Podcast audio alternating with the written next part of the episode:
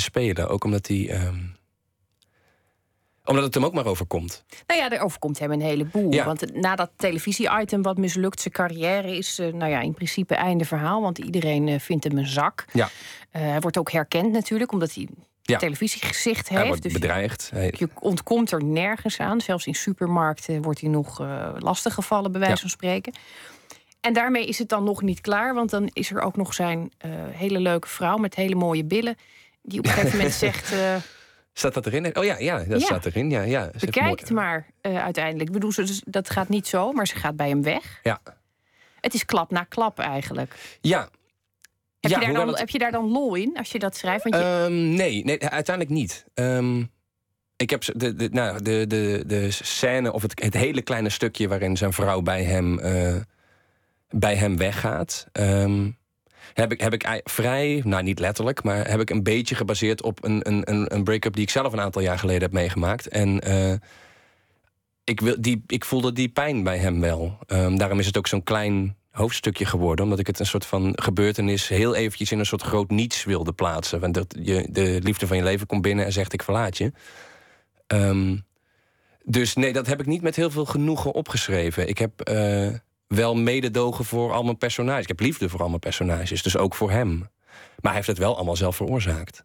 Uiteindelijk. Hij, eh, hij zit door zijn eigen schuld thuis. En doordat hij niet in staat is om, om zichzelf daarna op te rapen, om verder te gaan, eh, verkiest zijn vrouw, die wel succesvol is, om, om eens verder te gaan kijken. En dat herken, of nou, ik, ik herken het gevoel wel van eh, enerzijds van, oh, er overkomt me van alles, maar daarna ook altijd de vraag van, ja, godver, heb ik het niet eigenlijk allemaal zelf veroorzaakt? Eh, dus zelfs al is het misschien niet direct een super sympathiek personage, ik voel wel, ja, ik voel wel mededogen voor hem. En ik vond dat niet leuk toen zijn vrouw bij hem wegging. Ik vond het, ja, je kon het je dus ook heel goed indenken, omdat je je eigen ervaringen uit het verleden benut hebt om. Nou ja, ik, ja, nou ja, ik denk dat ieder, ik bedoel, iedereen is. Nee, niet iedereen is wel eens verlaten, maar de meeste mensen zijn wel eens verlaten. Of maken op een andere manier eh, eh, een verlies mee. Eh, en ik wilde wel daaraan appelleren. Het moest wel echt zijn. Het moet niet. eh, ik vind humor belangrijk. En ik vind, ik vind zeker ook eh, in dit boek, eh, wat natuurlijk een grimmig verhaal is, is grimmige humor ook belangrijk. Maar het is belangrijk dat je van je personages houdt op het moment dat je dat doet. Ehm, ik denk ook dat een, een goede comedy eh, film of, of, of serie eh, staat of valt bij.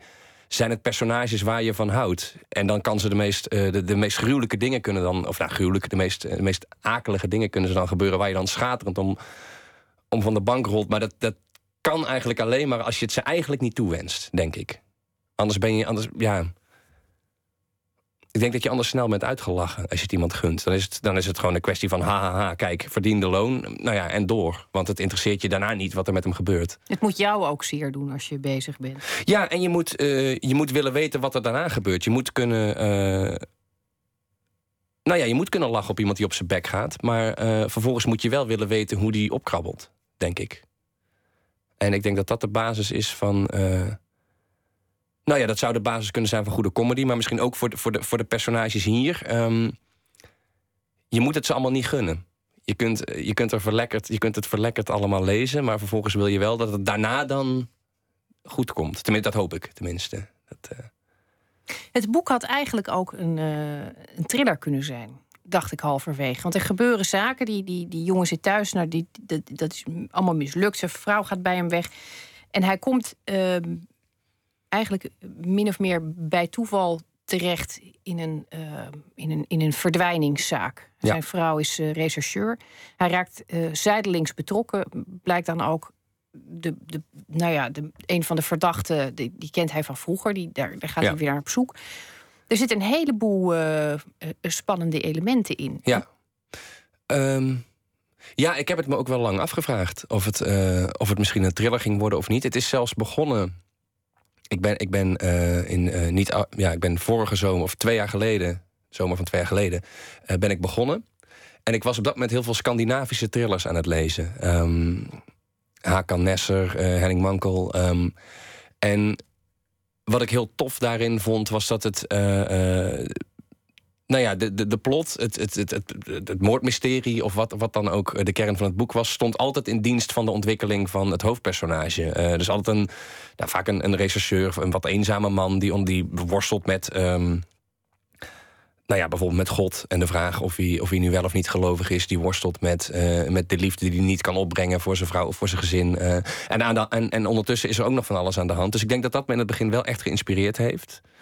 Omdat ik voor het eerst las ik dingen waarvan ik dacht: hé, hey, maar dat vind ik. Zo, dat is wel wat ik zou willen. Ik zou wel een bepaald spanningselement, uh, uh, iets smakelijks uh, willen, willen kunnen combineren. Of ik denk dat ik dat kan. combineren met iets wat, wat, wat meer lagig is. Iets wat gaat over, over mensen. En zo ben ik eigenlijk begonnen. Dat heeft me eigenlijk aangezet tot, tot, het, tot, tot het begin. En aanvankelijk zaten er ook nog meer thriller-elementen in. Uh, die zijn, en langzaam maar zeker is dat steeds meer naar de achtergrond verdwenen. Omdat ik merkte dat het uh, echt een, ja, een door karakters gedreven roman was. En niet een, een plotgedreven roman. Uh, en en uiteindelijk ben ik, ben ik de eerste helft van het schrijfproces vooral met de personages bezig geweest. En eigenlijk pas later kwam, weer, kwam de plot weer om de hoek kijken. En dus ook hoe, hoe het op het einde allemaal samen moet vallen. En ik denk ook dat ik daarom in samenspraak met de Geus op een gegeven moment besloten heb van nee, we moeten echt niet, we moeten het niet als thriller gaan. Um...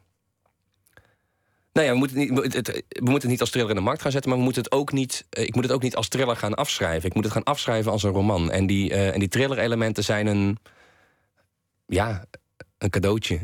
dat, dat, dat, heb je er gewoon, die spanning, die, die hoop ik tenminste een beetje op te roepen.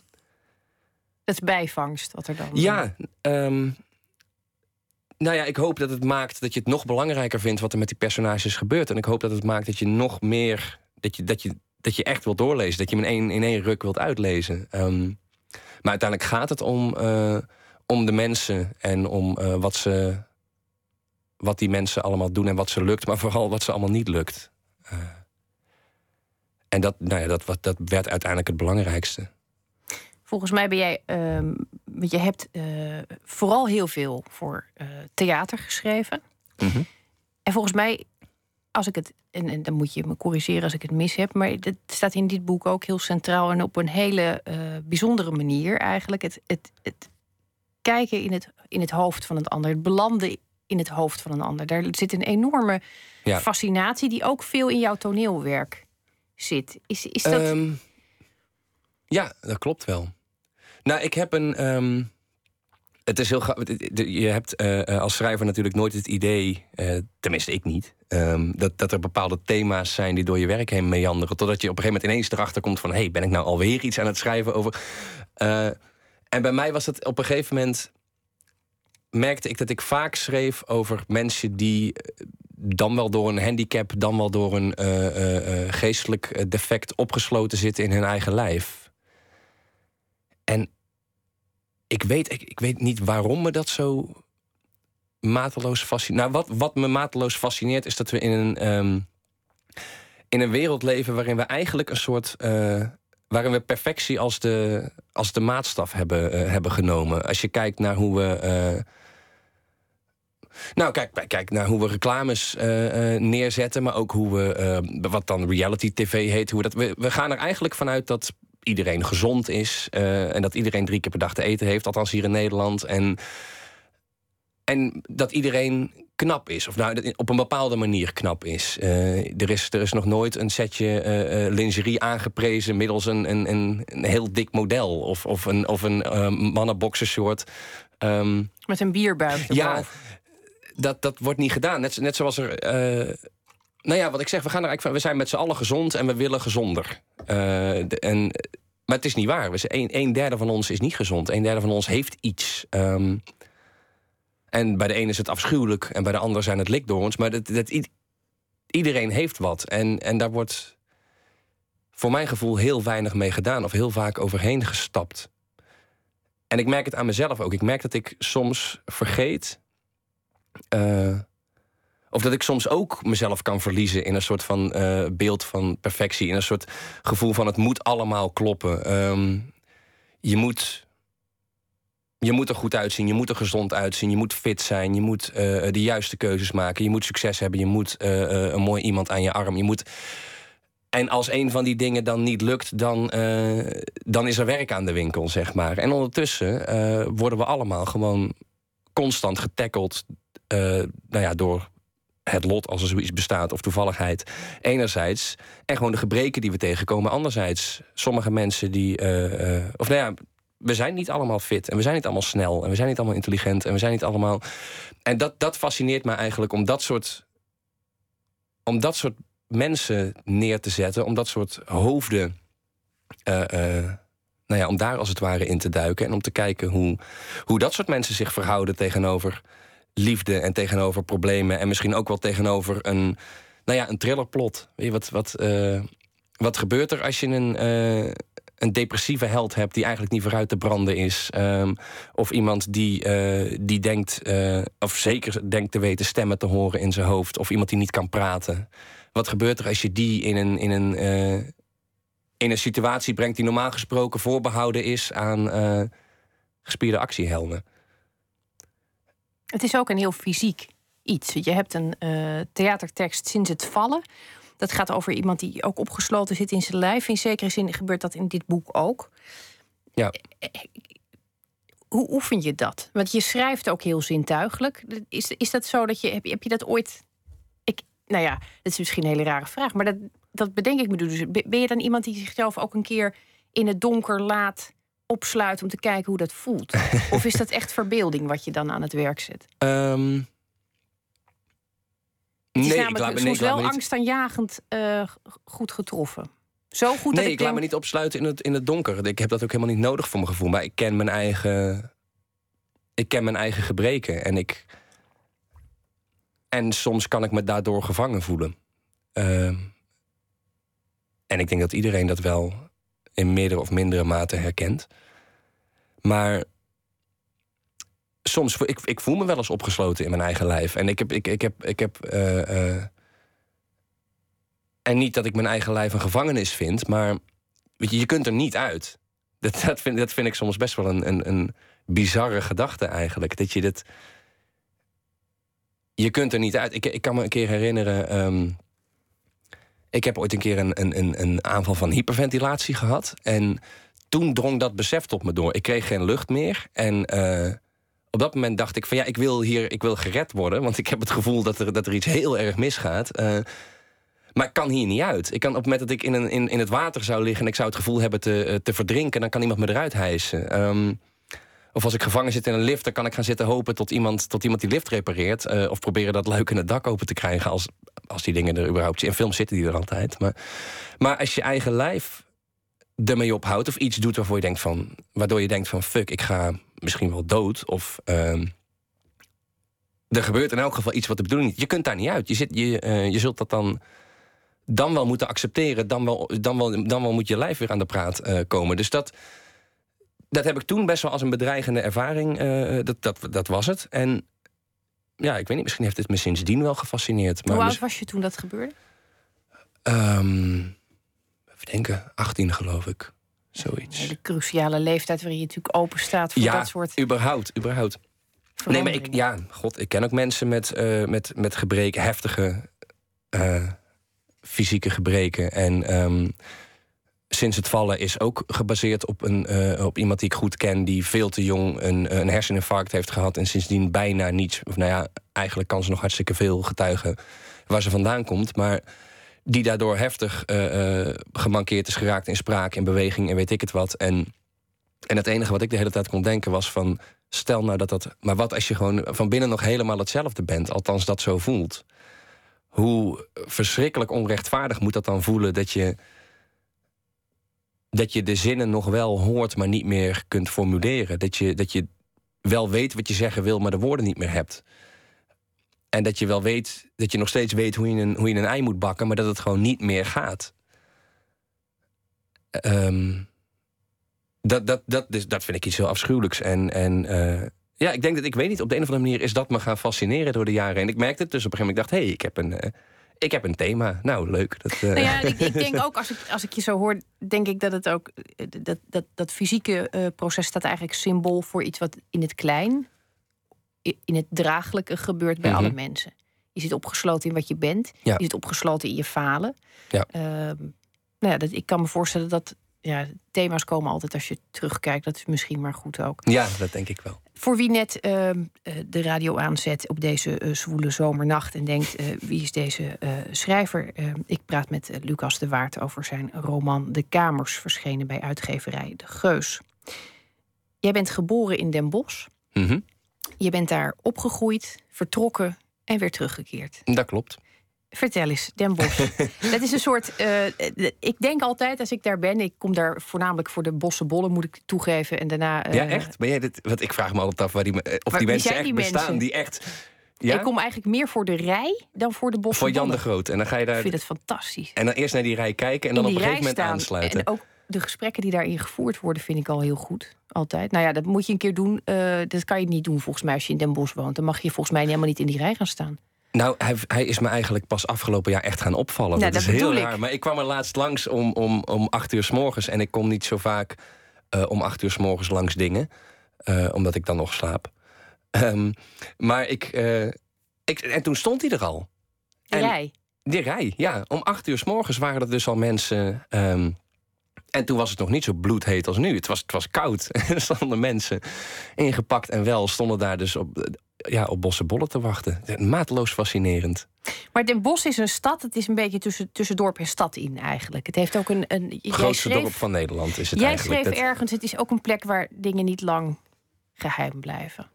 Nee, bijna niets. Waar zit hem dat in? Wat, uh, wat, wat het is voor een schrijver, lijkt mij een goudmijn.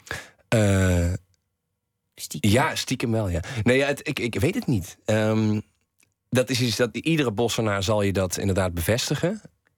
Uh, niets blijft lang geheim. Maar ik heb geen idee hoe dat precies werkt. En of dat in de aard van de Brabander zit. Of dat dat uh, gewoon te maken heeft met hoe kleiner de, uh, de stad of het dorp. Um, hoe meer iedereen elkaar in de gaten houdt. Ja, ik denk dat het wel, ik, ik, ik, denk dat het wel iets, iets klein stedelijks of, of dorps is om bijvoorbeeld een stamkroeg te hebben. Ik heb een stamkroeg en ik, ik, ik weet niet hoe dat. Nou goed, trouwens, toen ik in Utrecht woonde, had ik ook wel. Maar minder. Had ik, had ik zo drie, vier kroegen waar ik vaak heen ging. Um, maar nou ja, zoiets, zoiets als een stamkroeg, dat is natuurlijk een plek waar, waar, veel, uh, waar veel mensen komen, veel mensen die elkaar kennen, die elkaar uh, uh, zeilings een beetje nou, in de gaten houden, misschien wel bespieden. Um, die gefascineerd zijn door elkaar. En die, ja, die dus alles van elkaar willen weten. En dat murmelt zo wat, wat rond over elkaar. Brabanders zijn ook niet het meest ze zeggen vaak, Brabanders zijn heel open, heel hartelijk, van kom er allemaal maar bij. En dat is ook wel zo, maar eer je echt doorgedrongen bent tot een Brabander... ben je ook zo weer een paar jaar verder. Dus er wordt heel veel niet direct één op één gezegd. En dat gaat dan sluimeren en dat wordt dan... Uh, dat worden verhalen op zich en die verhalen worden groter en groter. En dat, dat wordt dan met elkaar gedeeld. Dat, uh, ja, dat is heel fascinerend en soms ook bloedirritant. Want ik woon er zelf ook, dus over mij zijn ook verhalen. Uh, en die moet je dan, uh, dan moet, soms moet je daar achteraan hollen om ze te ontkrachten. En soms moet je uh, dat lekker totaal niet meer bezighouden. Nou ja, we zeiden eerder al, internet vergeet nooit iets. Misschien vergeet nee, Den Bosch ook niet. Ook niet. Dat, Kom je uit een Brabants nest? Uit een, een, een, of, of had je een heel artistiek gezin met allerlei grootstedelijke invloeden? Um, dat laatste, uh, nou wel een artistiek gezin. Uh, geen hele grootstedelijke invloeden. Uh, mijn moeder komt uit Emnes en mijn vader is een Zeeuw. Um, wel allebei kunstacademie gedaan. Mijn moeder is daarna voornamelijk, in eerste instantie voornamelijk bezig geweest met, met 2D kunst en decorontwerpen. Um, mijn vader is componist. en ja, dus wel, dus veel, nou ja, veel, veel theater altijd dat is altijd wel aan de hand geweest. En wij werden heel erg gestimuleerd om onze creatieve kanten te ontwikkelen. Dus, uh, maar grootstedelijk was het niet. Dat, uh... Maar jij wist wel al heel jong dat er eigenlijk maar één ding op zat en dat was schrijver worden. Was dat of, Ja, of... nou. Je hebt ook nog even gestriptekend. Ja, ik heb, ik heb uh, best wel lang strips getekend. Maar ik kwam er op een gegeven moment achter dat ik het tekenen niet zo leuk vond. Maar, Wat tekende je dan? Ja, hele gewelddadige stripverhaaltjes over, over spionnen. En dit, er ontplofte veel. Uh, gebouwen, ook mensen. Um, en, uh, maar ik kwam er al gauw achter dat ik, dat, ik de verhaal, dat ik het gewoon interessanter vond om verhalen te vertellen. Um, ook nog een tijdje gedacht dat ik filmregisseur wilde worden. Maar toen kwam ik erachter dat je dan heel veel andere dingen ook moest doen... die me ontzettend saai leken. dus op een gegeven moment werd, was, was schrijver eigenlijk zo'n beetje het enige wat over. Nou ja, ik, ik, was ook gewoon heel talig altijd al. Dus, dus het was eigenlijk ook wel een logische keuze. En op de middelbare school kwam ik er op een gegeven moment achter dat ik daar echt dingen mee kon. Dat ik, uh, dat ik verhaaltjes kon schrijven, columns kon schrijven voor de Volkskrant, of Volkskrant voor de schoolkrant. Um, en dat mensen die dan tof vonden. En nou ja, goed, dat is natuurlijk altijd een goede drijfveer om door te gaan. Het is een heel klassiek begin, hè? Begonnen bij de school. Ja, heel. Nou ja, het was natuurlijk daarvoor uh, zeg, brugklas, eerste klas, uh, tweede klas. Um, was mijn taligheid eerder een soort, was eerder een rariteit dan iets waar je, waar je echt mee scoorde. Maar op een gegeven moment in de derde klas veranderde dat wel een beetje. En toen ging ik dus ook voor de schoolkrant schrijven. Toen schreef ik hele slecht, nou, voor toen misschien goed, maar een hele, hele, hele grove, ehm, boze, boze columns. En die, en die, ja, die vonden dan heel veel respons bij, eh, bij mijn medeleerlingen. En toen dacht ik, hé, hey, ik, uh, ik heb hier succes mee. En dat, dat, dat, dat is altijd, ja, wat ik zei, dat is altijd wel een goede drijfveer om, om ergens mee door te gaan en om erachter te komen of je het ook daadwerkelijk echt leuk vindt. En ik vond het, ja, ik vond het al gauw daadwerkelijk echt leuk. En je hebt een schrijfopleiding gevolgd. Dat is nog steeds altijd een bron van misverstanden. Uh, dat heel veel hm. mensen denken dat dat niet aan te leren valt. Uh, ik, ik, denk daar persoonlijk anders over. Maar ik, de opleiding die jij gedaan hebt, Writing for Performance, ik, ik heb daar ooit uh, gesolliciteerd en ben afgewezen. Dus pijnlijk onderwerp. Ah, wanneer maar was dat? Het is goed gekomen hoor, later. Ja, ja. heel lang geleden, dat weet ik niet eens meer. Ehm, hoe, zag jouw, hoe zag jouw dag eruit toen je nog een opleiding deed voor schrijver? Hoe, hoe, hoe ging um, dat? Laat ontwaken uh, nou, ik heb, ik heb daar. Uh, uh, ik kwam daar toen ik 19 was. En ik was toen absoluut nog niet. eigenlijk was ik was daar nog helemaal niet aan toe. Ik had mijn middelbare school had ik echt grandioos verpest met, met spijbelen en, en veel te veel blowen. En daardoor niet bij proefwerken zijn en dus ene halen. En op een gegeven moment van de school gegooid worden. En toen heb ik staatsexamen gedaan. En toen ben ik daarna naar de schrijfopleiding gegaan. Maar ik was nog helemaal niet klaar om, om überhaupt ergens echt mijn best voor te doen. Ik wist helemaal niet hoe dat moest. Dus in mijn eerste jaar ben ik daar uh, finaal op mijn bek gegaan. Uh, en daarna heb ik ben ik het wat serieuzer aan gaan pakken. Maar het is wel, ik heb wel echt mijn studententijd. Ja, ja, ik heb wel gedaan wat studenten horen te doen, denk ik. dus veel gezopen, veel, veel tot laat opblijven. Veel toch stiekem wel s ochtends dan een collegetje missen. Um, lekker de tijd nemen voor alles. dus bij, mijn, bij mijn boekpresentatie was mijn afstudeerbegeleider om, om te speechen. Ik had hem gevraagd of hij wilde speechen. En die memoreerde, uh, die memoreerde nog maar eens aan toen ik afstudeerde... dat hij toen al de, de zin sprak... Uh, een afspraak met Lucas is uh, redelijk grote kans op vrije tijd. dat is inmiddels wel veranderd, maar ik denk dat dat voor toen wel klopte. Ja, ja want nu ben je schrijver. Dat, bedoel, dat, dat, is, dat is nogal een moment. En kreeg je voor het eerste boek in handen. Uh, ik, ik, vind, ik vind het altijd een heel merkwaardige overgang.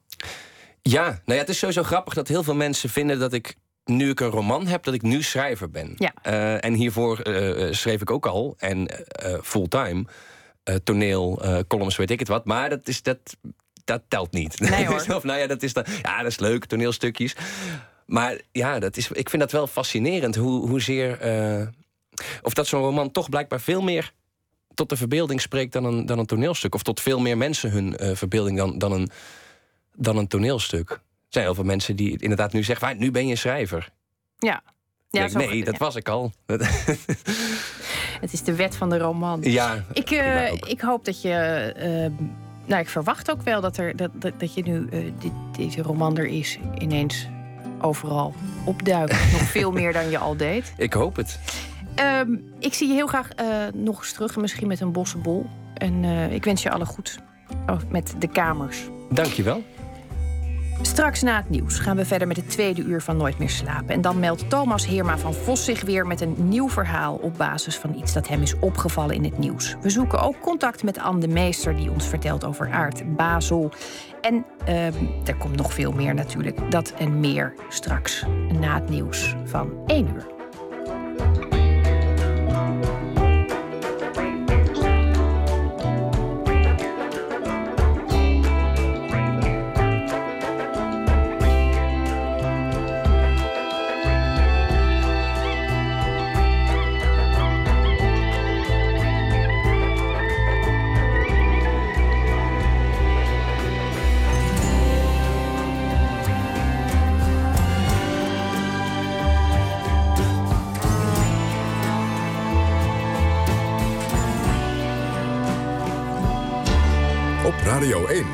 Het nieuws van alle kanten.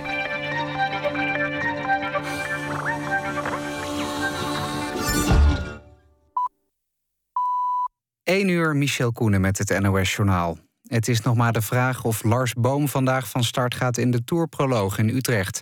De wielrenner van Astana heeft te lage cortisolwaarden.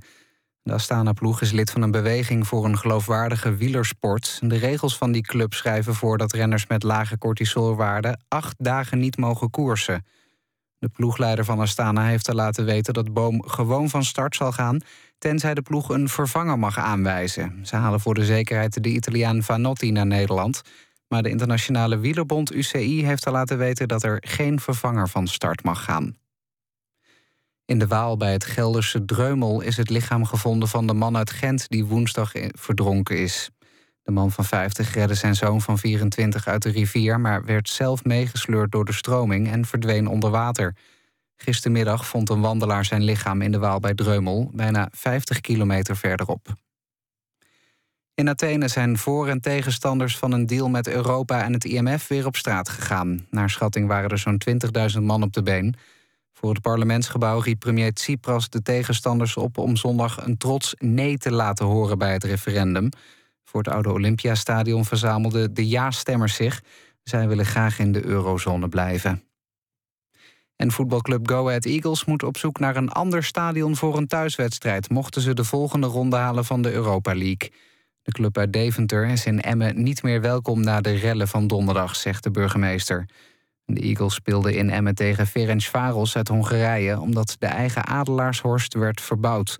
Rond de wedstrijd waren er opstootjes. De ME voerde charges uit en zo'n acht man werden opgepakt.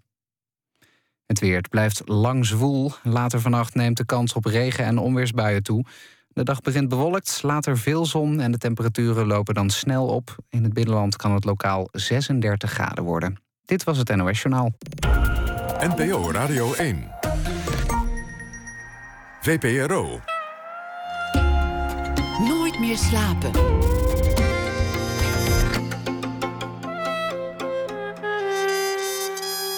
Met Esther Naomi Perquin. Goedenacht en welkom terug bij Nooit meer slapen. In Doesburg wordt deze dagen het boek Knielen op een bed violen verfilmd. Met Jan Siebelink bezoeken we de filmset waar de schrijver zich opmaakt voor zijn filmdebuut. En we gaan langs bij het opbouwen van een expositie in Fort 1881 in de Hoek van Holland, waar acht voormalige assistenten van fotograaf Erwin Olaf gaan exposeren. Maar we beginnen zoals gewoonlijk weer met proza dat reageert op het nieuws van vandaag. Deze week bezorgd door Thomas Heerma van Vos. In 2009 debuteerde hij met De Allestafel, gevolgd, gevolgd door de roman Stern en de verhalenbundel De Derde Persoon. En samen met zijn broer Daan publiceerde hij onlangs de thriller Ultimatum. Het is een uh, zwoele week geweest, Thomas, en vandaag is geen uitzondering. Dat klopt. Goedenacht, Esther. Goedenacht. Het was een uh, warme dag. Ja, daar is niks aan gelogen. Nee. Heb jij, uh, ik heb altijd al gedroomd om jou aan de telefoon te krijgen en dan te openen met een weerpraatje. Dus uh, nou, je maakt mij nu spijt. intens gelukkig. Uh, heb je vandaag, ondanks de hitte, toch nog iets van actualiteit tot je kunnen nemen? Ja, en dat was niet heel erg vrijwillig. Want ik, ik werd eigenlijk door vrienden en familie steeds op de hoogte gehouden over de Tour de France. Dat was toch wel het belangrijkste nieuws dat mij omringde. Uh, maar daar heb ik zelf eigenlijk heel weinig mee. En ik las dat er honderden duizenden mensen morgen per trein of per auto naar Utrecht gaan. En dat vond ik een, zeker in deze hitte een wat afschrikwekkend beeld. Dus dat heb ik tot me genomen. En verder heb ik mijn eigen actieradius wel tot een minimum beperkt. En waar, ik me, waar mijn column ook zo over gaat, dat is over muziek. En dat is specifieker over en drugs. Dat is een liedje waar je misschien van gehoord hebt. Uh, daar was nu veel over te doen. En um, dat leek me wel geschikt voor vandaag om twee redenen. Ten eerste verschenen in... Uh, publiceerde NRC Handelsblad volgens mij alleen op de site, niet in de krant. Maar in ieder geval NRC Handelsblad publiceerde een stuk over het nummer. Geschreven door een, een filosoof die er allerlei morele bezwaren tegen had. En ten tweede stond dat nummer vandaag weer op uh, nummer 1. Er is heel veel over te doen, heel veel controverse.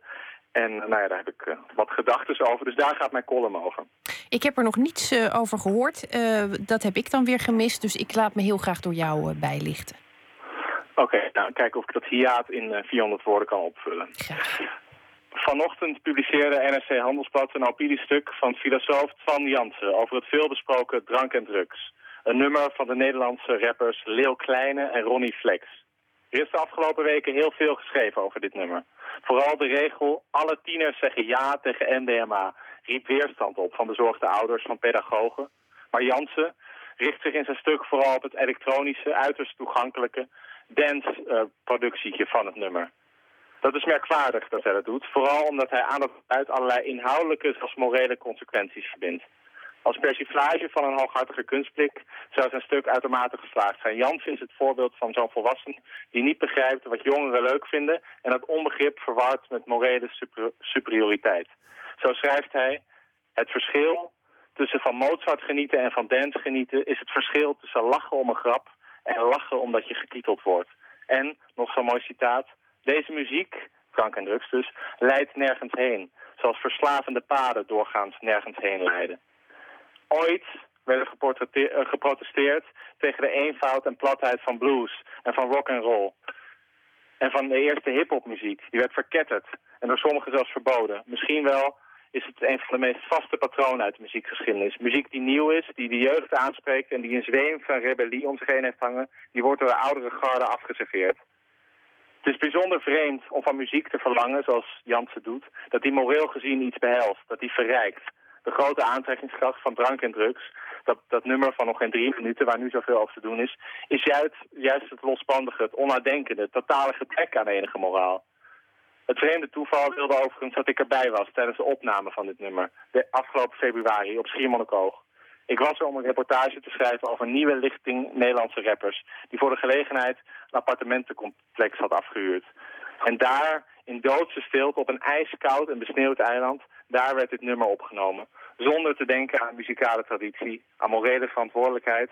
maar alleen aan wat de artiesten zelf, dus Lil Klein en Ronnie Flex...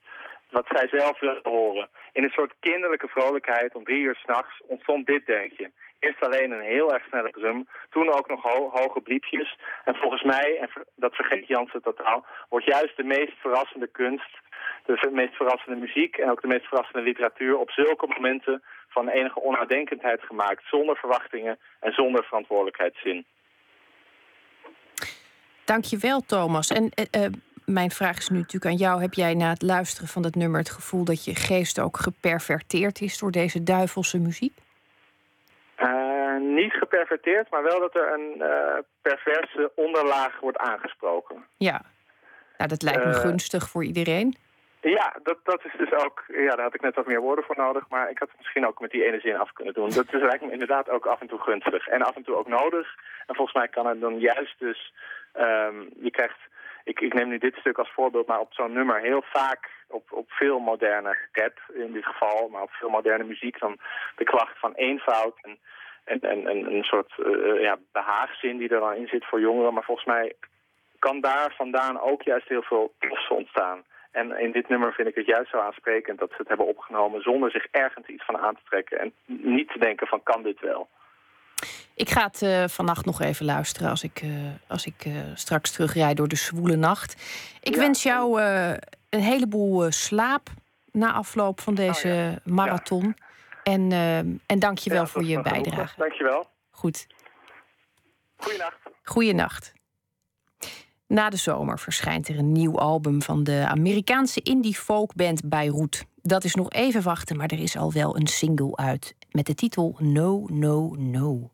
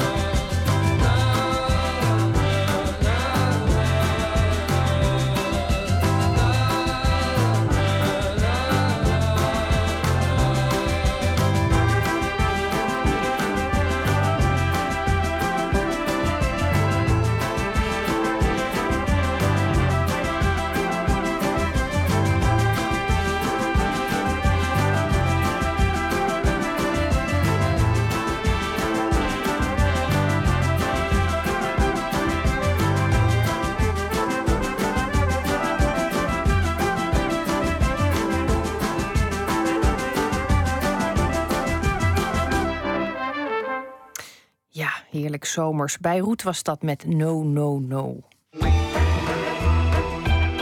Nooit meer slapen. Het boek was al een enorme hit en nu moet de verfilming dat voorbeeld volgen. Jan Siebelings Knielen op een bed violen wordt op dit moment verfilmd met Barry Atsma in de hoofdrol. Verslaggever Maarten Westerveen bezocht Jan Siebelink op de filmset waar de schrijver zich opmaakte voor zijn acteursdebuut.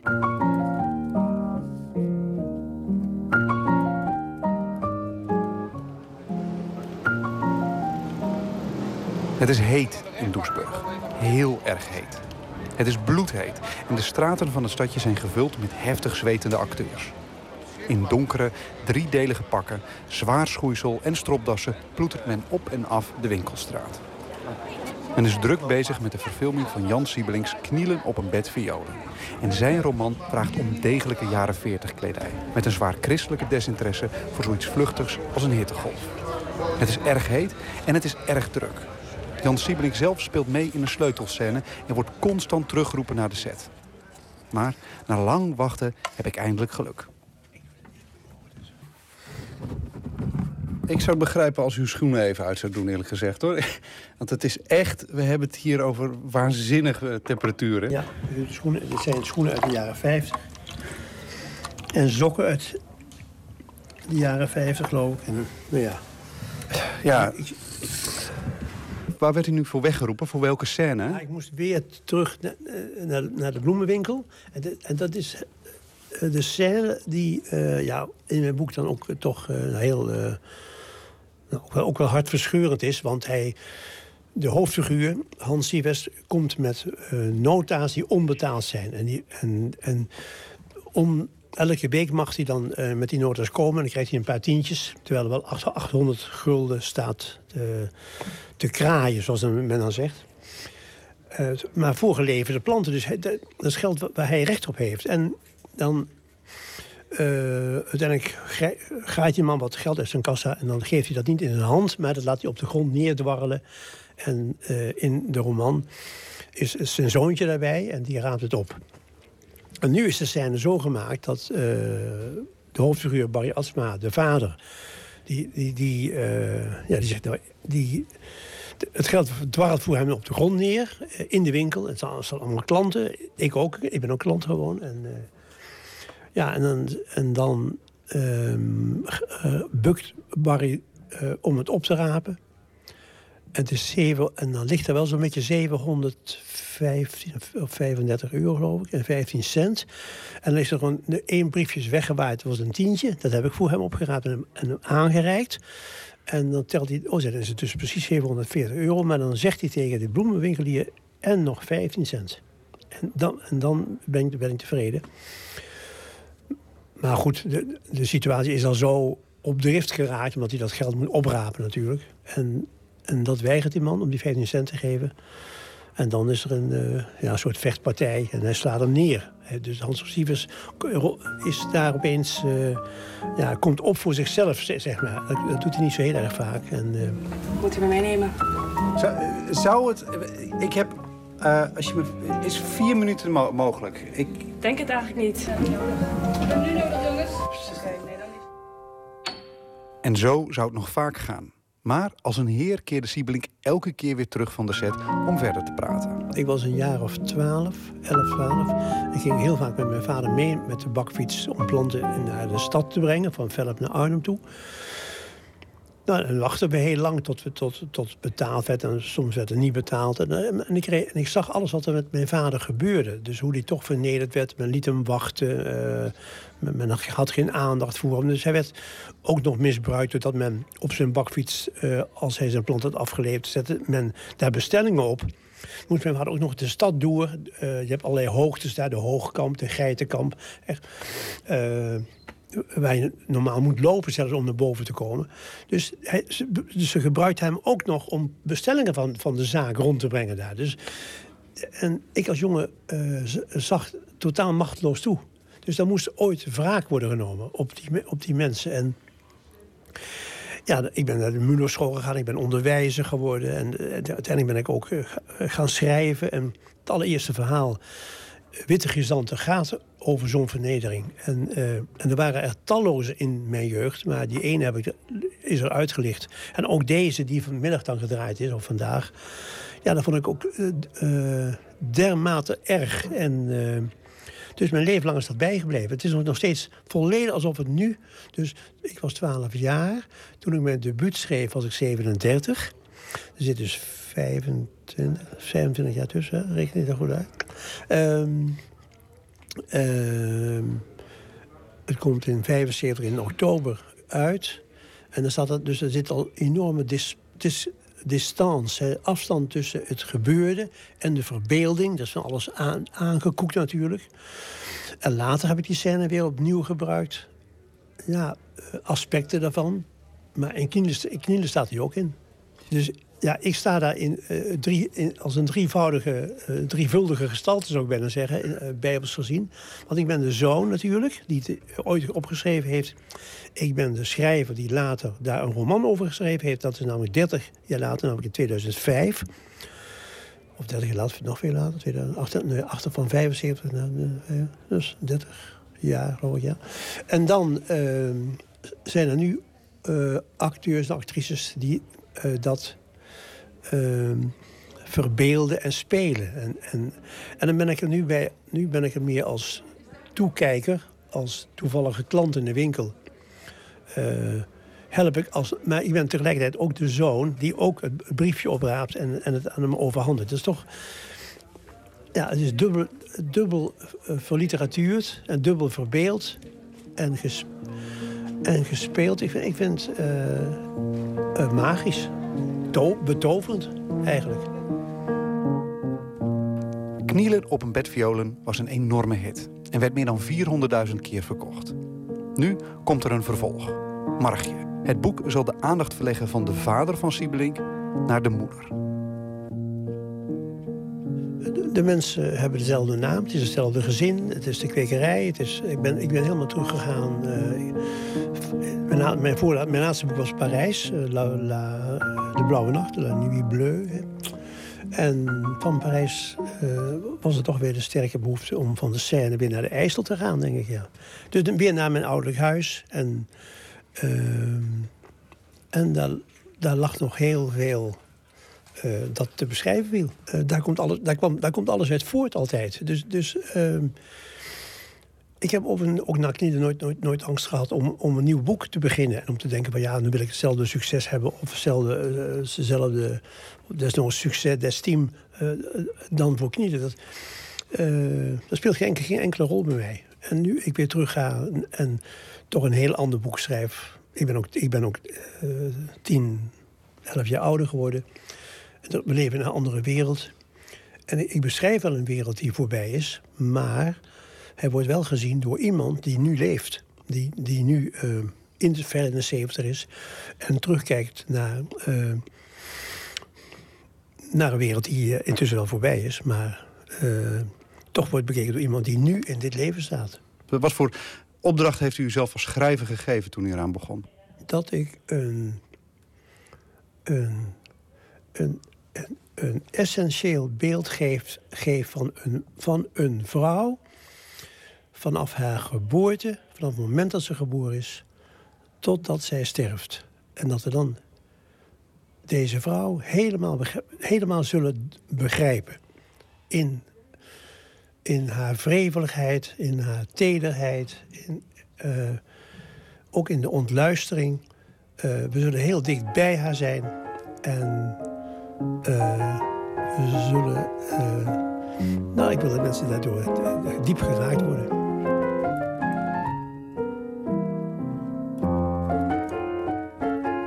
Wat, wat is volgens u nou de reden dat knielen op een bed violen mensen zo raakt? Toen het boek verscheen heb ik wel eens gedacht uh, dat het, vooral te maken had met het, uh, het, viel in een tijdsgewricht waarin uh, zo'n boek nodig was. Of, of waarop werd gewacht.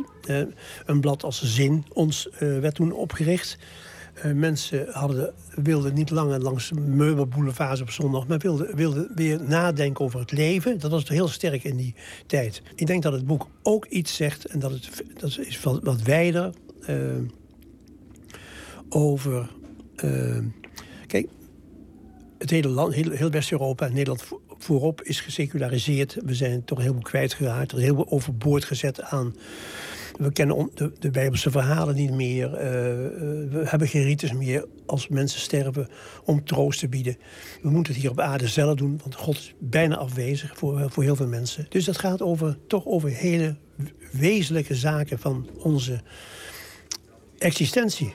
Ons leven op aarde. En, ehm, en ik heb iets willen tastbaar maken wat eigenlijk ontastbaar was. Hè? En, en heel, een hele generatie van nu, en oudere generaties, maar ook jonge generaties... eh, daar, is nog een, daar is nog steeds verlangen of, of herinnering aan ouders of grootouders of buren die gelovig waren. En we kunnen onze kinderen niet meer opvoeden in christelijke zin bijna, want, omdat je zelf niet meer gelooft. En, en nu komt, verschijnt er een boek waarin, nou, waarin een hoofdfiguur op zoek is da- daarna. En, ehm, ik geloof dat Paul Verhoeven, die eerst het boek zou gaan verfilmen, ook tegen mij zei: er is in 150 jaar lang is er geen roman meer geschreven waarin God zo centraal staat. En dat, eh, dat doet veel mensen toch nog een beetje goeds volgens mij.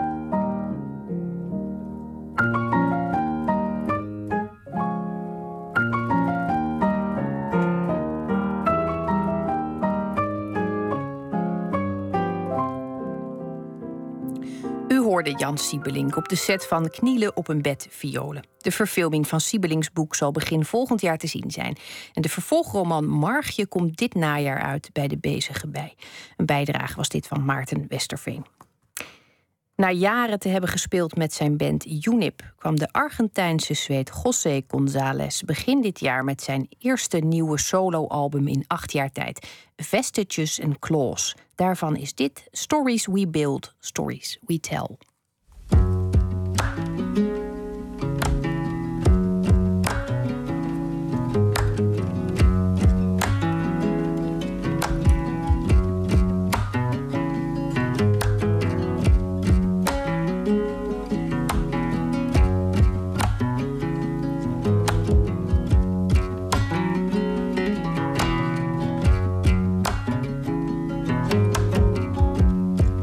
Got myself angering over you. Got myself angering over you. Sitting in silence, wondering what to do. Got myself angering over you.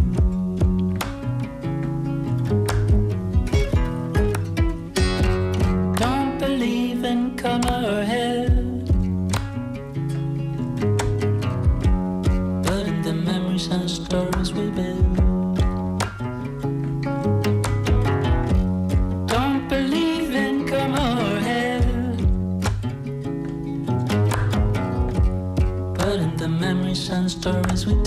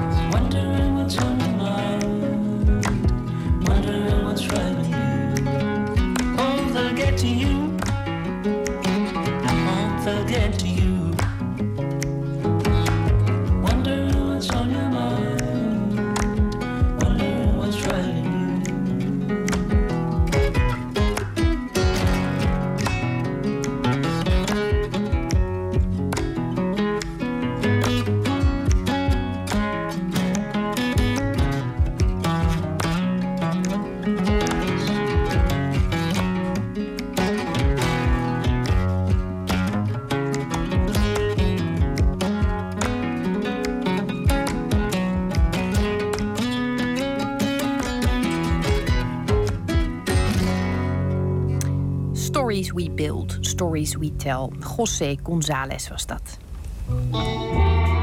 Nooit meer slapen. Iedere vrijdag bellen we voor een culturele tip met een van onze smaakmakers. En vandaag doen we dat met Anne de Meester, directeur van het Frans Hals Museum en de Hallen in Haarlem. Anne, goedenacht. Goedenacht, Esther. Fijn dat je er bent. Want uh, laatst probeerden we jou in een uitzending te bellen. En toen zat je vast op een snelweg en je batterij was leeg. Nou, het was natuurlijk verschrikkelijk. Het is goed afgelopen. Je bent er nog. Ja. En, ik ben ehm, weer in Amsterdam. Gelukkig maar, ja.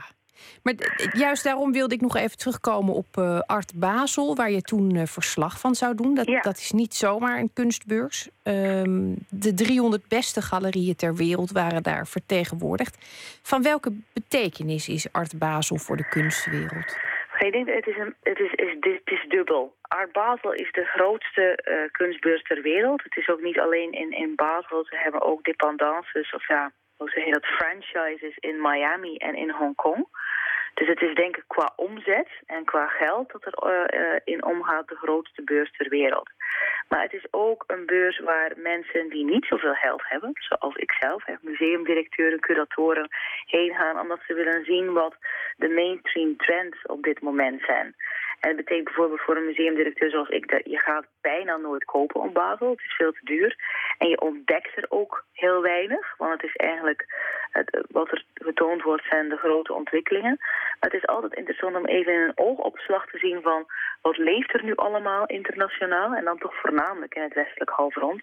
En het is ook een soort congrescentrum, want mensen vliegen erheen vanuit uh, Tokio, Burkina Faso en Amsterdam.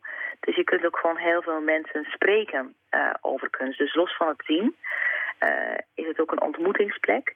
En Basel zelf heeft gewoon een groot aantal ongelooflijke uh, tentoonstellingsruimtes. Er was nu in de kunsthallen Basel een geweldige tentoonstelling van een kunstenaar uit San Francisco, Vincent Victor, die een soort miniatuurachtige kijkdozen maakt interieurs. Er was ook een prachtige de Marlijn Dumas tentoonstelling uit het stedelijk was een heel andere opstelling te zien in Byler. Dus Basel heeft echt heel veel verschillende kanten. Aan de ene kant die money machine, waarin ik het minst, zelf minst geïnteresseerd ben, maar ook dat je er ontzettend veel kunt zien op heel korte tijd. Het is in ieder geval een absoluut uh, hoofdpodium van de kunstwereld. Um, daar is ook wel een beetje kritiek op. Dat las ik. Um, de, de, de, strenge selectie die daaraan vooraf gaat. Welke ja. galerieën daar wel of niet mogen staan. Dat heeft nogal een impact over je status, over of je gezien ja. wordt. Um, en dat bepaalt ook een beetje de kunstmarkt. Heb jij iets van die kritiek uh, meegekregen? En, en wat, wat denk je daarvan? Maar ja, die kritiek is er altijd. Hè? Want het is, het is voor een galerie best wel heftig als je jaren op Art Basel hebt gestaan en plotseling word je uitgesloten. Want het betekent inderdaad voor je internationale statuur heeft dat nogal een impact. Uh, maar het is ook wel een beetje een, een, een, uh, hoe zeg je, voorspelbare kritiek. Want natuurlijk wie niet is opgenomen voelt zich gemarginaliseerd. En er moet een bepaalde selectie gemaakt worden. Alleen het probleem is, ik denk over de eeuwige discussie is, die selectie wordt gemaakt door collega-galeristen. De commissie bestaat voornamelijk uit andere galeriehouders. Dus het vermoeden is altijd dat het toch niet geheel alleen om kwaliteit gaat, maar dat het ook gaat om affiniteit, om vriendschappen. En dat is natuurlijk heel moeilijk te peilen. Maar ik denk dat die kritiek onvermijdelijk is. En soms is het ook bijvoorbeeld... Qua Nederlandse galerie staat er eigenlijk bijna niemand, behalve Annette Geling. En dit jaar kreeg Fons Welters, een geweldige galerie uit Amsterdam... die kreeg een Lifetime Achievement Award voor zijn galerie op Basel. Maar hij is zelf geen onderdeel meer van Art Basel. En dan wordt het natuurlijk wel bijna ironisch. Ja. Uh, maar het is, het is, het is een, een rat race, denk ik, Art. Het is ook ontzettend duur voor galeriehouders om daar te staan. Er ligt enorme druk op. Je moet extreem veel verkopen, want anders dan leid je heel veel verlies. Het is duur, de prijs van de stand, en om daar meer dan een week te verblijven. Dus het is gewoon, ja, Art is een kunstbeurs, dus dat is de kunstmarkt. Uh, dat is een harde kapitalistische markt. Uh, waarin voor geld en macht een heel grote rol speelt. Dus Laten het is we... onvermijdelijk ja, dat la... dat soort dingen gebeuren. Dat, dat begrijp ik. En, en het is natuurlijk ehm, aan ons nu even om dat eh, kapitalistische onderdeel lekker eh, terzijde te schuiven. Wij kunnen dat gewoon. En ik wil natuurlijk van jou heel graag weten welke werken op jouw netvlies zijn gebrand toen je daar was. Ja, wel eigenlijk, het, het vreemde is een beetje, ik ben eh, dus naar Art Basel geweest en dan nu afgelopen weekend naar Wenen. En Wenen heeft voor een groot deel Art Basel bij mij weggeblazen. Want een kunstbeurs is, hoe belangrijk hij ook is, niet de ideale plek om kunst te zien. Je hebt extreem veel op een heel beperkte ruimte in allemaal hokjes. En uh, daar raak je na een tijd een beetje tuurluurs van. Dus mijn grootste herinneringen nu zijn eigenlijk aan Wenen. En wat ik recent heb gezien daar in uh, het, het uh, Ludwig Museum. En in, in het Kunsthistorisches Museum en het, Egon, en het Leopold Museum. Egon Schiele en Tracy Emmen. Maar ook een geweldige installatie van Klaas Oldenburg in het Momuk. Dat heet uh, de, de Mouse Museum. Dat heeft hij eigenlijk al in de, in de jaren zestig opgebouwd. Hij, uh, Klaas Oldenburg kent de luisteraar misschien... Uh, hij had ook een Nederlandse vrouw, Koosje van Brugge. Ze zijn bekend van heel grote sculpturen... waarbij ze gebruiksvoorwerpen mega opblazen. Bijvoorbeeld een hele grote schoffel of gewoon een heel groot ijsje. En Oldenburg is geïnteresseerd door uh, wat we consumentencultuur zouden noemen... gebruiksvoorwerpen, populaire cultuur. En ook door Mickey Mouse... En eigenlijk al sinds begin jaren 60 speelt hij met dat logo van Mickey Mouse, dat hij ook abstraheert. En hij heeft ook in de jaren 60 een Mouse Museum gebouwd. In de vorm van de oren van Mickey Mouse, maar dan abstract. En daarin is eigenlijk, zijn meer dan 385 objecten die hem fascineren. Dat zijn van hele kleine miniatuurmodellen van zijn eigen sculpturen tot gewoon rommel. Uh, nep voedsel, uh, uh, dildo's, kleine stillevens in plastic. En ik, heb, ik, heb, ik had het Mouse nog nooit in het echt gezien, er alleen maar over gehoord. En als je het eenmaal ziet, is het fascinerend. Want het doet je het heel erg vragen stellen over zo'n kunstbeurs. Van wat wordt daar eigenlijk getoond en wat is de status ervan. Maar ook van wat wij doen als musea. Eigenlijk verzamelen we objecten. En die objecten krijgen alleen maar waarde doordat we ze verzamelen en dat we in een bepaalde structuur plaatsen. En het is ook zo met dat Mouse-museum. Wat hij daar verzamelt, Klaas Oldenburg, heeft aan zich geen waarde, want het is meestal afval. Maar door de verbanden die hij tussen die objecten schept, ontstaat er plotseling betekenis en ontstaat er waarde.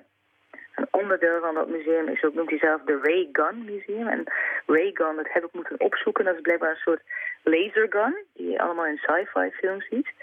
En daar heeft hij letterlijk van die plastic rayguns, speelgoed rayguns verzameld, maar ook gewoon stukjes hout die de vorm van een raygun hebben. En als je daar doorheen loopt, dan wordt zo'n stukje hout plotseling even betekenisvol als een echt, als een echt plastic geweer. Dan zie van, oh ja, dingen verzamelen en dat in een bepaalde volgorde opstellen en daar een verhaal bij vertellen, en dat geeft hen eigenlijk waarde. En niet zozeer de intrinsieke waarde of niet zozeer de financiële waarde. Dus ik, het vreemde is dat ik, als ik nu aan Art Basel denk, denk ik aan de Maus Museum van Klaas Oldenburg.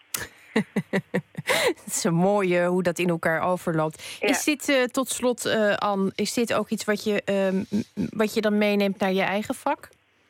Ja, zeker. Ik bedoel, ik denk dat het Mausmuseum is voor mij, niet dat je dan, maar stelt heel erg zonder dat het, het is niet kritisch bedoeld, maar het stelt heel erg het museum in vraag. Van waarom verzamelen wij eeuwenlang een heleboel objecten en slepen we dat nog eeuwenlang mee?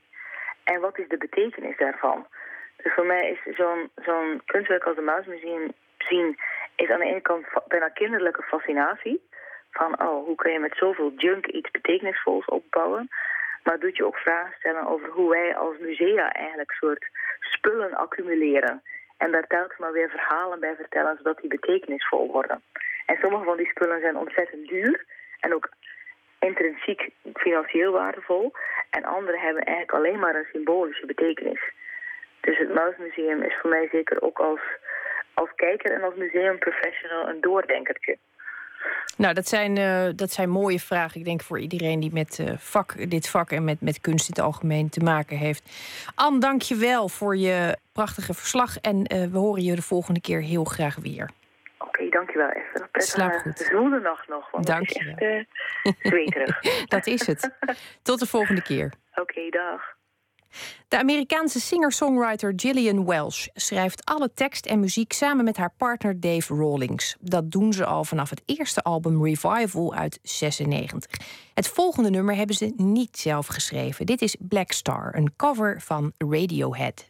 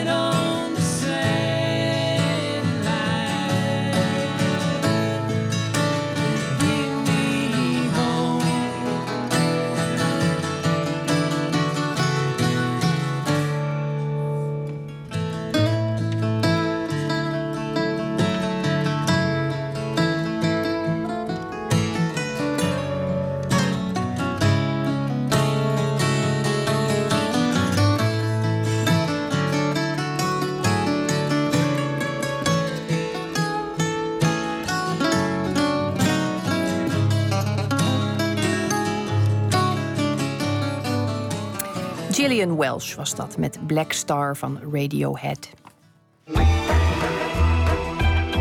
Nooit meer slapen.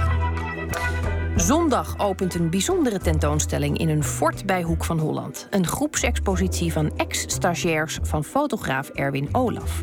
Ze assisteerden hem ongeveer 25 jaar geleden en werken sindsdien als zelfstandig fotograaf, filmmaker of kunstenaar. Verslaggever Botte Jellema ging langs bij het opbouwen van de expositie en spreekt met initiatiefneemster en fotografe Piek. Ik, weet, ik, ik verdwaal de hele tijd hier. Echt, echt heel erg. Maar ik weet wel dat hier de bar is. Het is hier lekker cool. Oh, hier is de bar. Hier is de bar. Hier hebben wij al onze spullen. Eikpunt. Ja, voor mij wel. Ah, daar- die, hier staan onze spullen nu. Die moeten Ja, ingepakte even- fotolijsten zie ik. Precies. En daar staat nu werk van Erwin. Erwin zelf. Erwin zelf, ja, die eh, heeft, heel leuk van hem, eh, ervoor gekozen om van iedere stageperiode een foto op te hangen. Ah, kijk. Dat is van mijn stageperiode. Zal ik hem even laten zien? Ja. Dat is nog niet gepakt. Ken je... Oh, ja, ja. Ja, die ken ik wel. Ja. Vertel even wat het is. Dit is eh, Olivier uit de serie Blacks. En Blacks is de serie die gemaakt is in 1990 toen ik de stage liep bij Erwin. En nou ja, ik kwam... Ik was 21, 20, 21. Wat staat er op de foto? Olivier Rausch. En die is helemaal zwart gesminkt. En het decor is helemaal zwart gespoten. En er zitten eigenlijk alleen maar zwart tinten in deze foto. En dat is een hele serie geweest, waar alleen maar zwart, zwart, zwart in zat. We hebben een serie van, ik geloof, bijna twintig foto's gemaakt. En alles moest zwart gemaakt worden. En mijn huid was zwart. Echt drie maanden later had ik nog zwart snot. En zwart, zwart, alles, alles was zwart. Het is echt ingegeven uit leuke herinneringen, uit mooie herinneringen. En, en het feit dat we allemaal nog op eh, vrij goed professioneel niveau werkzaam zijn. Dat was ook een voorwaarde. Het is een groepexpositie met, eh, met acht mensen. Kan je even vertellen wie je bent en wat je connectie met, eh, met Erwin Olaf is? Eh, ja, ik ben Cleo Kampert en ik heb in 1987 ben ik bij hem gaan werken als assistent. Ja. En ik was de eerste echte assistent, geloof ik. Dus daar ben ik nog steeds enorm trots op. Ik weet niet waarom. En daarna kwam Hans volgens mij. Daarna kwam Hans. Hans. Ja, ik kwam in 1988 en ik heb Erwin geholpen met eh, het maken van de serie Chessman. Dat was zijn eerste echte grote vrije werk. En daar had hij ook heel veel succes mee natuurlijk. En eh, dat is ook wel, denk ik, wel een doorbraak voor hem geweest ook. Dus het was erg leuk. En ik deed ook alles samen met hem. Dus eh, filmcassettes vullen en eh, allemaal mensen vastbinden. Dus het was een, eh, het was een hele boeiende tijd. Ja, Eh, eh, 88 en toen... Ja, toen kwam ik. Toen kwam ja, jij. En hij is doven. En eh, ik heb ook geassisteerd tijdens de fotosessie. Niet zo'n groot project als Hans bijvoorbeeld, maar wel ook andere dingen. En ook eh, in de doka gestaan en, eh, tijdens de fotosessies en dat soort dingen. En eh, veel archiefwerk ook. Ja. Dus gewoon zoals het al gaat. Ja. ja. 89 zijn we dan ongeveer. Zijn we dan al bij jou, Piek? Dan kun je bij mij, ja, 1990, Blacks dus. Ja. Blacks vooral. En daarna... Wacht, Peter, Peter, zit daar nog tussen, maar die is er nu niet. Peter was de assistent bij SM in Holland. Die serie die voor de Vrij Nederland was. En toen kwam ik en toen... Ja, daar zijn we er niet over uit. Of ik nou kwam of Rocher. Ik ben Erik. Ja. En Rocher, we hebben allebei aan eh Touchshow gewerkt, de film. Ik zat er in 91. Van februari of maart tot eind 91.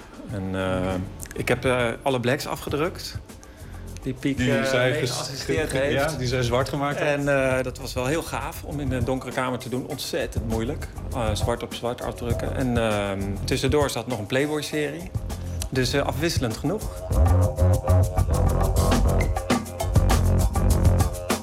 Alles is nog ingepakt. Ja, we hebben het eh, vorige week opgehaald bij de, bij de printer. Ik, heb al- ik hang alleen maar boxers hierop. Ik maak wel ander werk, maar ik heb in dit geval gekozen voor eh, een serie uit mijn eerste boek en een serie uit mijn tweede boek.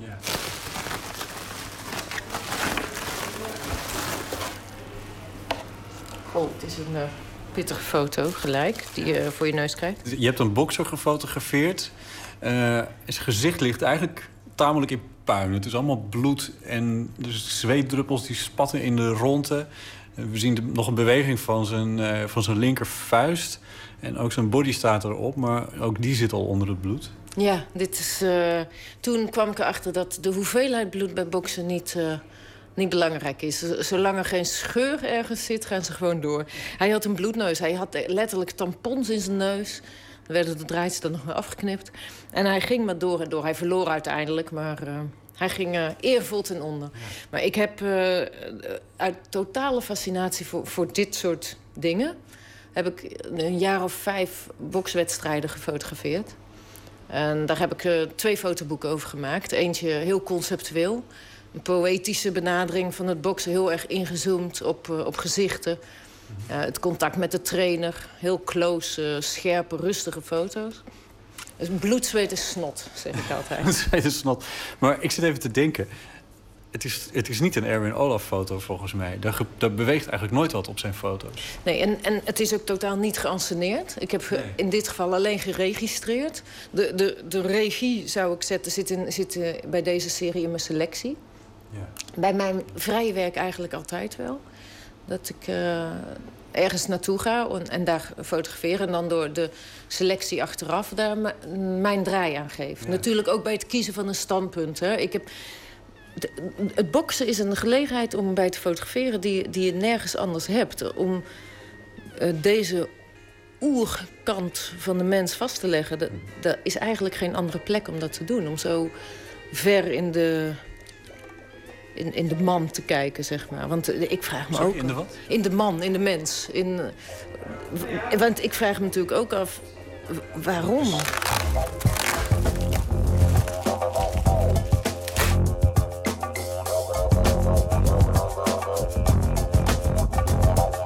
Ik heb een groepsvraag aan jullie, want het is ongeveer 25 jaar geleden voor jullie allemaal. Dat betekent dat we het over 1990 hebben, in de jaren 80 en daarom trend.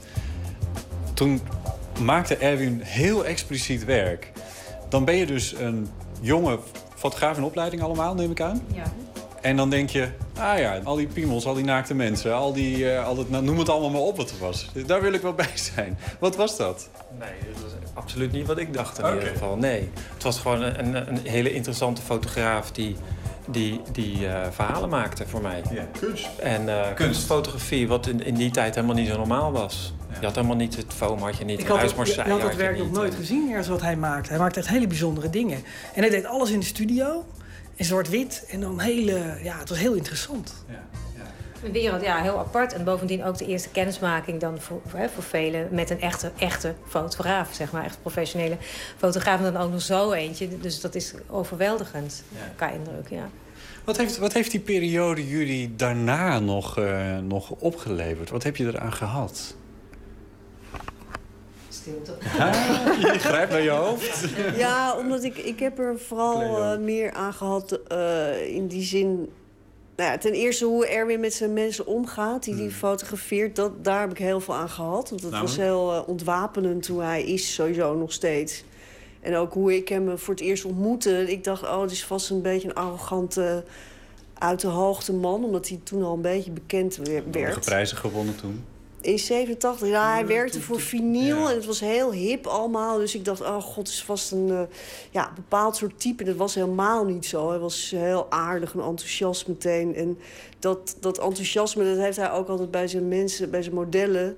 En ook ja, zijn eigen stunteligheid af en toe, dat laat hij ook zien. En ja, dus da- daar heb ik wel van geleerd dat je gewoon ook zelf je eigen onzekerheid gewoon kan laten merken aan iemand. Dat, dat, schept ook een soort band dan meteen. Dus daar heb ik heel veel aan gehad. En voor de rest eh, eh, wist ik na die periode bij hem in de studio dat ik voorlopig geen studiowerk wilde doen.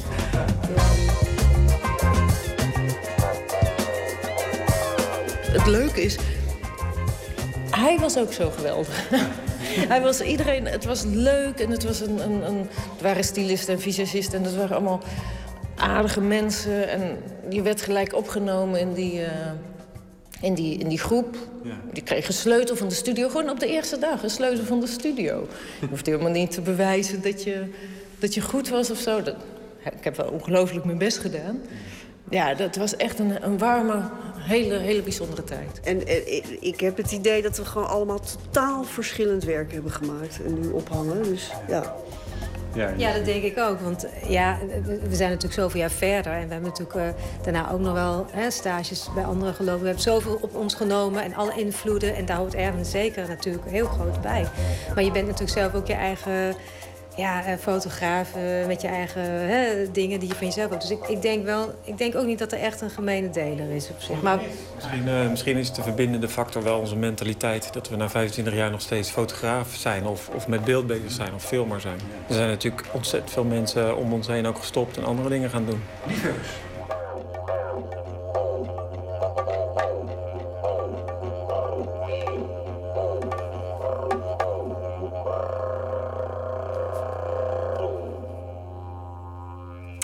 Acht voormalig assistenten van fotograaf Erwin Olaf... die vanaf zondag samen exposeren. Cleo Kampert, Hans Stak, Hester Dove, Peter D. Piek, Erik van Nimwegen, Rogier Alleblas en Jan Rus. De expositie is in Fort 1881 in Hoek van Holland en heet Post EO. En we gaan door met muziek van de Amerikaanse soulzanger Count Willie. Een laadbloeier schijnt hij te zijn geweest en daar ben ik toevallig dol op. We gaan terug in de tijd 1975 en dit is Count Willie met I've Got to Tell You.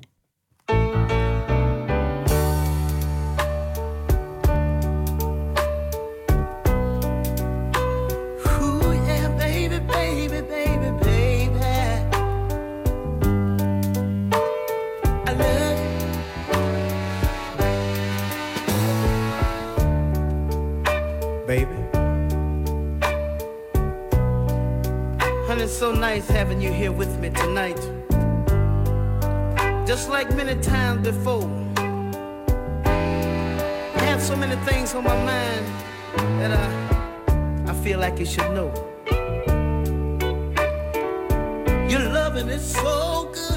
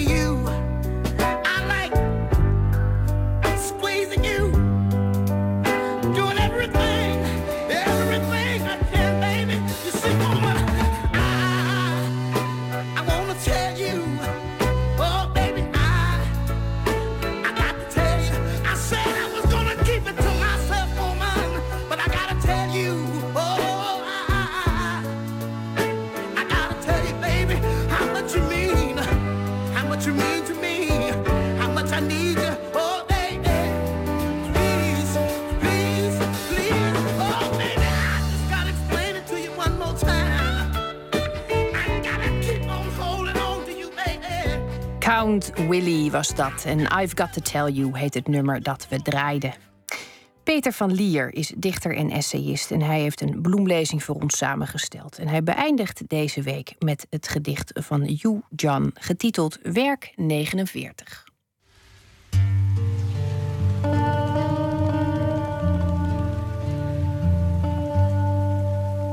Een hedendaagse dichter die ik erg bewonder is de Chinees Yu Jian, geboren in 1954. Onder het communisme van Mao heeft hij een groot gevoel voor het absurde ontwikkeld. Ik zag eens een mooi filmportret over hem waarin hij, verbijsterd, constateert dat mensen vroeger in hun vrije uurtjes niet eens meeuwen in het park mochten voeren, omdat dat als decadent werd beschouwd. Yu Jian heeft iets recht te zetten in zijn poëzie. Hij eert de mens in zijn alledaagsheid. Luister naar het gedicht Werk 49 in de vertaling van Jan de Meijer. Vroeger leende hij maaltijdbonnen van massa's mensen bij de deur van de kantine. Hij verkocht werkkleding, verkocht koper, verkocht tandpastatubes, lege wijnflessen en het ergerde hem dat hij zichzelf niet kon verkopen. Hij ging met ziekteverlof, zwierf door de winkelstraten, keek naar rood-witte spandoeken, keek naar verliefde mensen.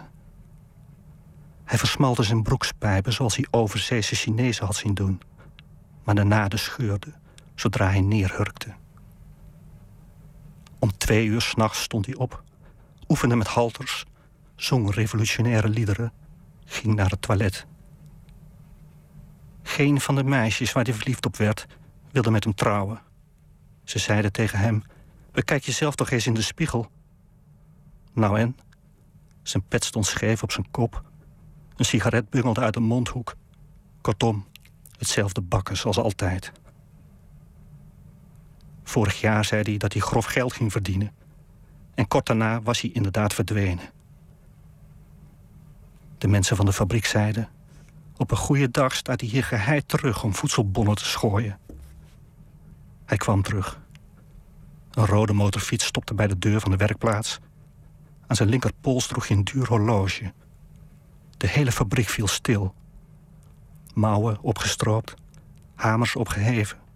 Vettige handen afvegend spitste iedereen de oren. Hij droeg echte jeans, deelde sigaretten van een bekend merk uit, vertelde aan zijn kameraden hoe rijk hij was geworden. Dat doet goed, hè, zo'n lekker saffie. Maar geen van de kameraden zei een woord. De arbeidsters ontdekten voor het eerst dat hij eigenlijk best aantrekkelijk was. Misschien kon hij zelfs wel goed dansen. Sommigen onder hen gingen stiekem een beetje verder van een echtgenoot vandaan staan. Die echtgenote streelde zijn motorfiets zoals je een rood gloeiend vuur streelt en vroegen hoeveel hij ervoor had betaald. Hij zei: Het geld ligt voor het rapen. Cruciaal is dat je goed het dagblad leest, dat je vertrouwen hebt in de partij, dat je vertrouwen hebt in de regering. Comedie spelen kan wel, de klootzak. Zie je mensen diepzinnig staan doen. Allemaal geintjes. Hij spreekt de waarheid. Verwarring alom bij zijn kameraden. Daarna zei hij dat hij het waanzinnig druk had. Hij moest nog naar de bank en een contract tekenen. En vanavond moest hij naar de les. Notenleer volgt hij. Toeterend ging hij er vandoor met de allures van een generaal te paard. Na zijn vertrek leek het fabriekje op een boerendorp na de doortocht van een detachement guerrillastrijders. Heel wat mensen deden de hele nacht geen oog dicht.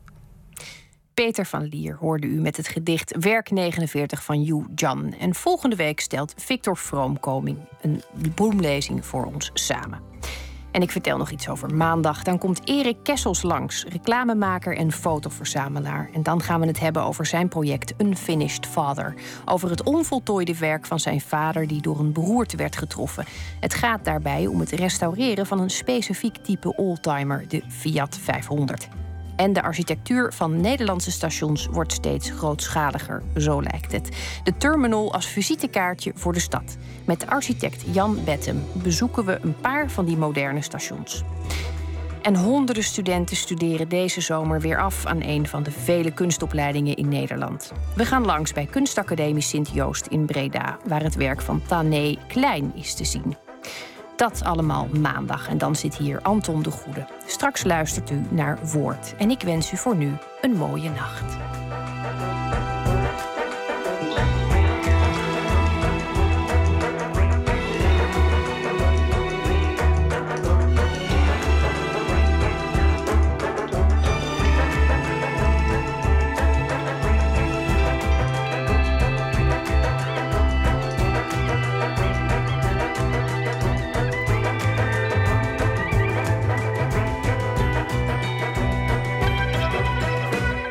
Op Radio 1, het nieuws van alle kanten.